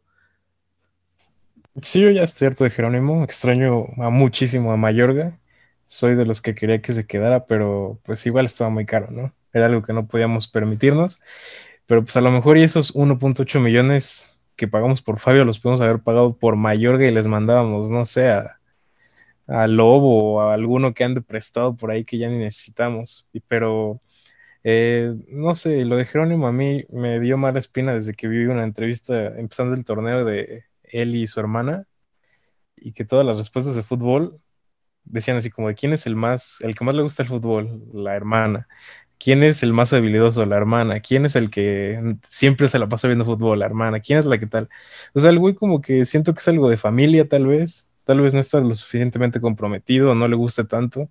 Un caso a lo Carlos Vela, tal vez, pero sin el talento. Sí, pero en pinche. Sí, sin el talento. Además, no sé, hay algo en él que no, no me da buena espina en el caso de que no, no le veo ni siquiera ganas de, no, es que sea un mal jugador como tal o que no esté comprometido, pero simplemente creo que hasta ahí es su nivel. Por más que lo pueda intentar, no creo que pueda mejorar mucho. Y el gol, para mí, más que culpa de Mozo, es culpa total de Jerónimo, que está arribísima. Que, creo que es Waller el que alcanza ya a hacer el regreso. Y todos se jalan para acá porque no está la marca de Jero inicialmente. Y pues cayeron así como 3-4 uno iba a caer y no creo que sea culpa ni de Johan, ni de Freire, ni de Mozo estar mal ahí, si todas están llegando por ahí y todas están metiendo los mismos pases y nunca hay nadie ahí que tape. Eh, para mí la defensa está fuerte en el sentido de que Johan y Freire y Talavera son excepcionales, están haciendo su trabajo igual que siempre desde hace casi dos años. Y en el lado derecho, Mozo creo que ya, ya, estaba haciendo un buen partido. Tampoco creo que es para crucificarlo porque no fue una entrada tonta una entrada que se haya enojado y se haya dado la vuelta y que le haya dado una patada, ¿no? O algo así. Simplemente fue un choque, pues, yo creo que hasta futbolero, que hasta cuando el árbitro va y le dice que no es amarilla, hasta Mozo le dice así como, sí, no, ni amarilla fue. Y no le saca la roja. Y Mozo se sorprende. Y no creo que es para criticarlo. Eh, creo que no tiene nada que ver con lo hecho en su pasado reciente, ni que creo yo que tenga que ver con su compromiso con el equipo. Creo que esto es más, le puede ayudar a mejorar más y a partírsela más cuando regrese, pero sí creo que deben haber oportunidades para los chavos de Tabasco. O sea, Santos Robles, La Cobra, no quiero decirlo, pero hasta Figueroa están pidiendo tener más minutos y hay jugadores en el primer equipo que simplemente no tienen nada que hacer ahí, como Iturbe y Fabio y Jerónimo. La verdad, yo creo que Jerónimo tampoco tiene nada que hacer ahí tenemos una cantidad enorme de laterales derechos que creo yo que sin problema alguno los podemos mover de banda y pues que se acoplen, ¿no? O sea, que le peguen con la derecha, pero pues, de alguna manera Santos Robles, Rivas, hasta Benevendo, alguno de los miles de laterales derechos que tenemos en cantera, te puede funcionar mejor que Jerónimo, nada más porque es zurdo. O sea, creo yo que, pues, es más, hasta Johan o Freire, ponlos de laterales, ellos son zurdos y ellos van a tener ahí el perfil y mete al patrón. O sea, hay mil maneras de mejorar esto. Cambiar la línea de 5, que Jerónimo tenga un poquito, que sea carrilero y que no tenga tantas, este, que no se le exente de tener eh, este compromiso defensivo, pero que se le enfoque un poco más a su libertad por la banda y no tanto a que siempre pierde todas las marcas y no sabe hacer un regreso óptimo, ¿no? Yo no sé, no sé qué podemos hacer. Tengo las ideas, pero no creo que Lilini las haga, entonces solo nos queda esperar y que Lilini retome su confianza en la cantera, porque creo yo que Lilini para ser alguien que está muerto con la cantera, creo que le ha faltado mucho esa empatía con los canteranos les ha dado muy pocos minutos algunos. Lo decía Dianita Ángel García, lo hemos visto, lo hemos visto en muchos partidos, pero lo hemos visto tres, cuatro minutos. Y cuando ya el partido está cuesta arriba y por más que intenten, ni siquiera le llega el balón, o sea, y no por eso lo tenemos que quemar. El caso de Rivas yo no lo entiendo, como por 45 minutos malos en una de sus primeras titularidades de su carrera lo, lo mandas a volar y pones mejor a Gutiérrez y mandas a Fabio de extremo. Ya ni siquiera tiene que ver con que mandes a Gutiérrez de lateral, que creo yo que no lo hizo tan mal. Pero pues, ¿para qué sacrificas esa posición de Gutiérrez arriba que te da algunos centros o algunas llegadas? Y mandas a Fabio y cuando puedes poner perfectamente ahí arriba o llamas a Robles o a Benevendo o, a uno de los estos gemelos que están en la sub-17, a quien sea, ¿no? O sea, no, no le veo necesidad de moverle tanto si tu discurso es que vas a creer en la cantera, pues créela, ¿no? No, no los quemes. Creo que yo, creo yo que la mayoría de los aficionados vamos a entender que, que pues están ahí porque no hay de otra y no es para quemarla a los canteranos y tratarlos mal o algo así. Es el tema de Montejano. Yo no puedo creer que haya alguien que esté hablando mal de Montejano cuando lleva tres partidos en primera división. Y tampoco se me hizo una buena... Cuando mostraron el, el árbitro, muestra el marcador de que sale, de que entra Torres por el 10 y todos nos, creo que todos nos alegramos, ¿no? Dijimos, por fin, Fabio. Y cuando te dicen que es por el 210 que no cabía, pues dices, ¿qué onda, no? O sea, Montejano no era para nada el problema. No estaba apareciendo, pero porque no le llegaban los, los balones y no había nada ni en defensa ni en medio campo y todos los problemas estaban atrás, ¿no? Y pues nada, tenemos que esperar aguantar. Y lo único que podemos sacar de este torneo creo que va a ser entrar al repechaje. Y pues nada, en una de esas y todos recuperados, el enano y dinero nos dan la octava. Pero no, es algo muy fantasioso. Fue un buen cierre de todas maneras, ¿eh? ese del comentario.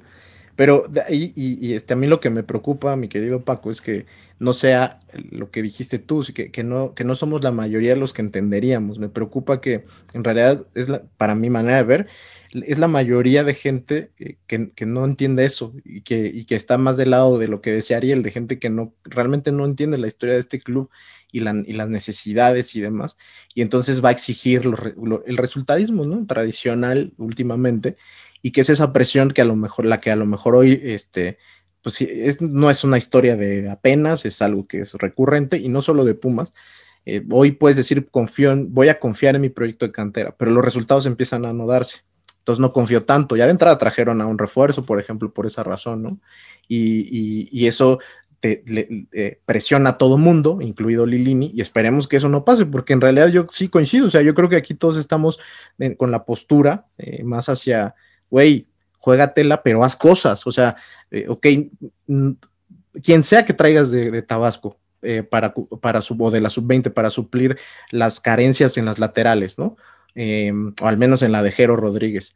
Pero haz algo, porque si, si, si llevas cinco jornadas donde es claro, es, es evidente que ese es un hándicap en contra de este equipo, el un entrenador como Javier Aguirre no te iba a dejar pasar que ahí tienes a un jugador que no, que a quien le pusieras por ese lado, lo iba a hacer pedazos. Y de eso pasó, y eso va a seguir pasando. La siguiente semana vas a Toluca, que es una cancha complicada, y, este, y que la verdad es un equipo que anda bien y vamos a ver cómo va a volver a pasar lo mismo. Entonces, y, y justo me gustaría ahora pasar con Ariel, porque él decía en alguno de los episodios anteriores, este, pues que no tenía tanta confianza o certidumbre en el proyecto de Tabasco, pero hoy podríamos echar mano de ahí y él mismo lo comentó en su intervención anterior, ¿no? Posibilidad de un Alcántara, un Cobra Mendoza que están ahí y que lo están haciendo bien, pues pudiera ser el momento ya de, de, despejar dudas y de, utilizarlos más. ¿Crees que vaya a suceder, Ariel? O sea, ¿crees que realmente va, a ser algo que vamos a ver en el, corto plazo? O sea, vamos a poder eh, tener por fin los minutos que algunos queremos, por ejemplo, para Mendoza, eh, que se dé esto que dice eh, Paco de, la, de que se use un lateral, pues tratando de moverle algo que claramente no está funcionando, o eh, estás más, o sea, aunque sea algo que nosotros deseamos, crees más bien que, vamos a seguir viendo un poco la tónica de los partidos anteriores. Pues Lilini ya probó ser un necio, digo, es algo que queremos, que debería de ser lo, lógico, pero pues nuestro querido entrenador ya probó ser un necio, entonces no creo que vaya a cambiar mucho el tema de, de quiénes van a jugar o de quiénes van a recibir minutos. Eh, les pasaron por encima el sábado, ¿eh? Qué chinga les dio el Monterrey.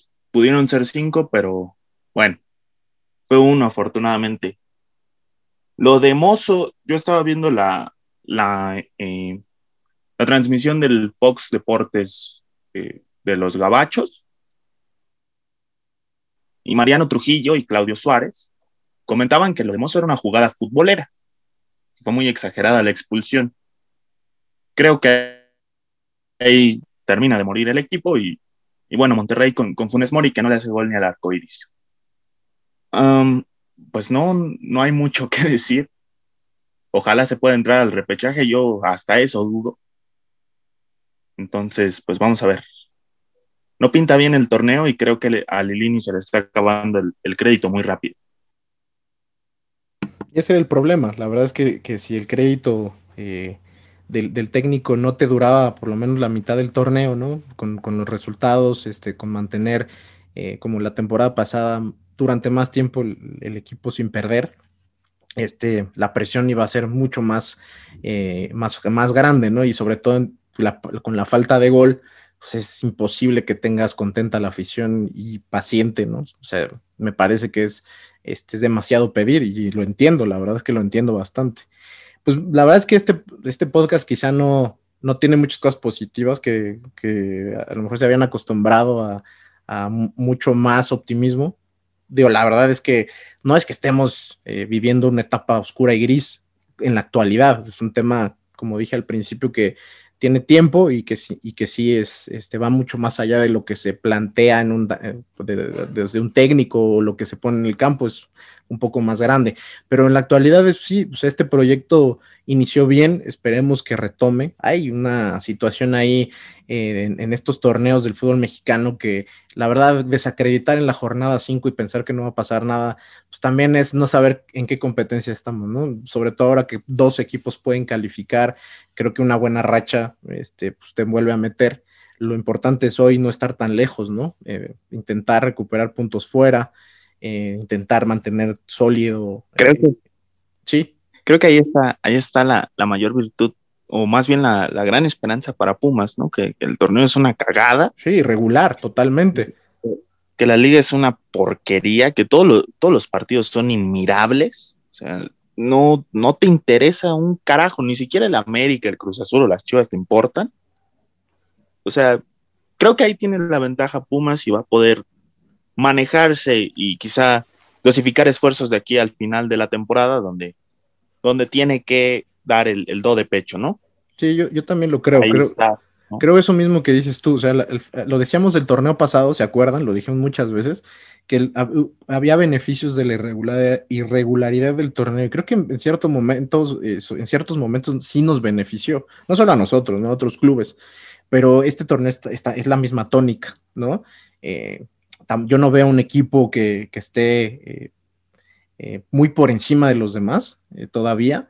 Es pronto, pero la verdad es que si, si, seguimos en esa eh, cercanía y competencia más hacia la medianía que hacia la parte alta, ¿no?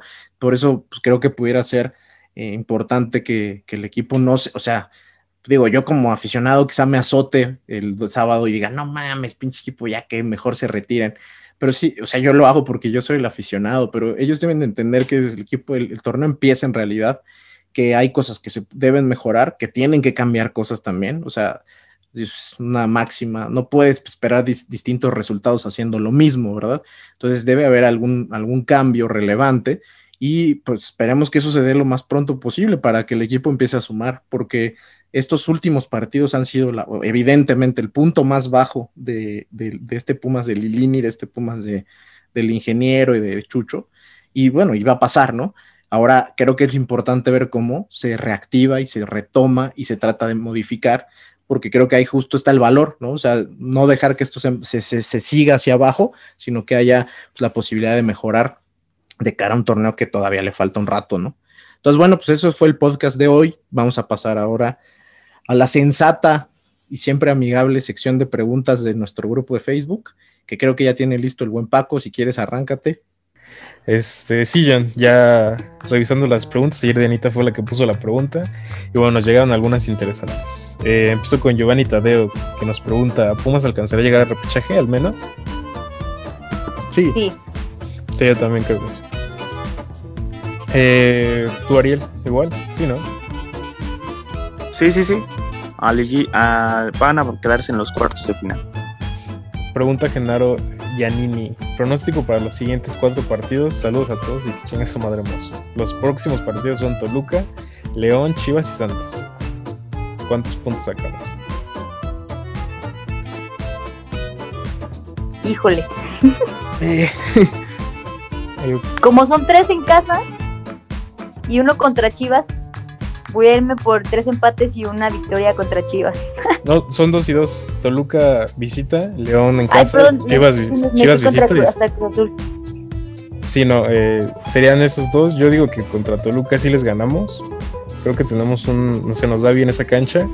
León perdemos, la neta. Chivas empate. Santos. Santos ganamos igual. Yo me voy por Yo las creo- puntos. Yo creo que a Chivas le ganamos y con Santos empatamos. De Chivas no da una. A Chivas le metió tres el, el Flan Luis. yo, yo voy por Eh. siete puntos también. Los demás, que ¿cómo ven? Siete puntitos yo. Yo creo que le van a ganar a, a Santos nada más. Van a, van a empatar con León y van a perder los otros dos. Dice Pumachi. Pumachi siempre me pregunta. Si solo pudieran quedar tres jugadores del actual plantel, ¿a quién elegirían? Si solo pudiéramos, ¿qué? ¿Quedarnos? Quedarnos con tres. jugadores. Nada más con tres. Ah, fácil, está fácil. Johan, Lira y Tala. Híjole. Yo me quedo a Lira, a Johan y a Dineno. Ah, se me olvidó. Por la edad. Sí, también. La verdad se me olvidó que estaba el comandante.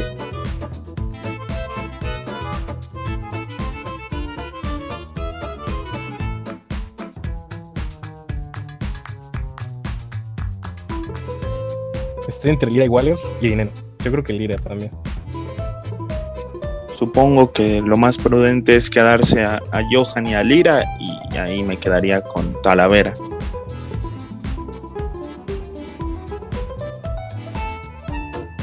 Miembros del plantel actual, ¿a quiénes les mandarían algo y qué sería?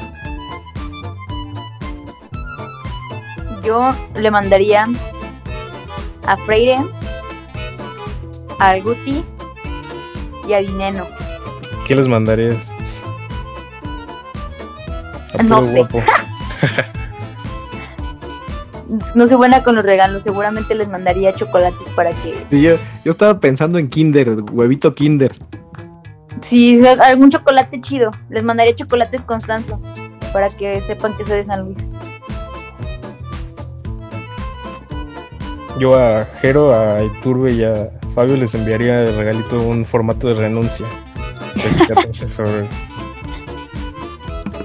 Y pues básicamente es eso, no hicieron muchas preguntas realmente. Saludos, saludos a Deadpool, Eduardo Ruiz, Marco Tobías, Mike HG, Oscar Cano, Héctor Monroy, Pumachi, Guillermo Valdés, Don Goyo, que está más borrado, Don- Don- no Don Goyo, Don- bueno, Goyismo más bien, que está más borrado de todos los podcasts que Gerardo Moreno del primer equipo. Nada, felicidades a todos. Te saltaste a Jan, que nos pidió saludos. Ya, ya Saludos, Jan. también. Eh, creo que todos, realmente son, fueron no muchos, la verdad. Creo que no mencioné tampoco a David Palpatín, Palpatine, no sé cómo se pronuncia, pero bueno, saludos a todos ellos y que nos manden más preguntas y que nos manden algo con más carnita para la próxima. Sí, es que yo creo que es parte de lo que está sucediendo, ¿no? Se, se bajó el ánimo, Estamos cabizbajos. todos. estamos cabizbajos, este, pero no se preocupen, la neta es fútbol, hay cosas más importantes, este, como el americano. Como que, pandita, ¿qué va a haber más importante como, que ya, que ya acabó. mientas, tampoco mientas No, no, la neta, positivo, ¿eh? Ya sabes que no, pero estoy tratando de, de animar a nuestro grupo. No, no quiero que haya este salidas de ahí o algo así. Ya está, hu- hubo los primeros encontronazos en el grupo de Facebook de que, de, de que algunos este, tienen eh, posturas juanáticas y cosas. No, no caigamos en eso. Eh, nos tenemos solo entre nosotros. Entonces, pues no, no nos odiemos tan pronto. Em- em- Ah. Empezando con el Pumachi. El, Pumachi, repito, está en una postura muy fácil. Ahorita que las cosas son complicadas, no quiere venir, se está escondiendo. Es el Fabio Álvarez de los podcasts, se está escondiendo, eh, no, no, quiere ser protagonista. Está muy contento con sus 2000 followers y, y no quiere arriesgarse. La verdad, qué tristeza.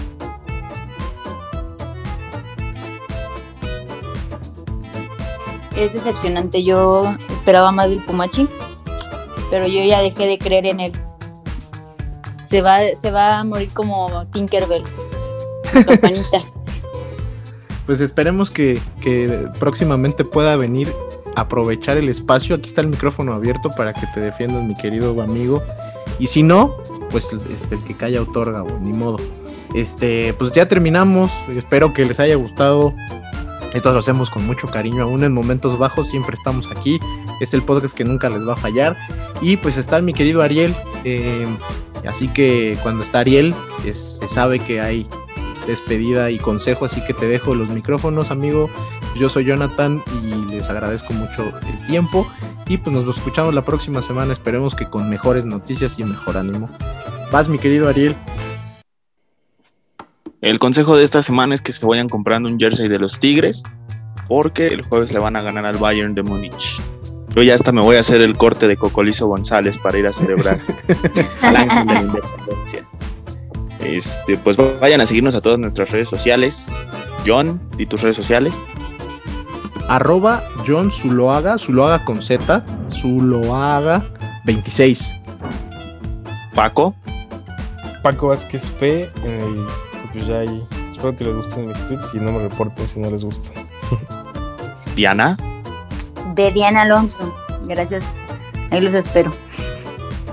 Y a mí vayan a seguirme a Pambola Azteca, donde tenemos cosas chiditas. Eh, bueno, en paz descanse Santiago El Morro García, gran jugador y esperemos que encuentre paz donde quiera que esté.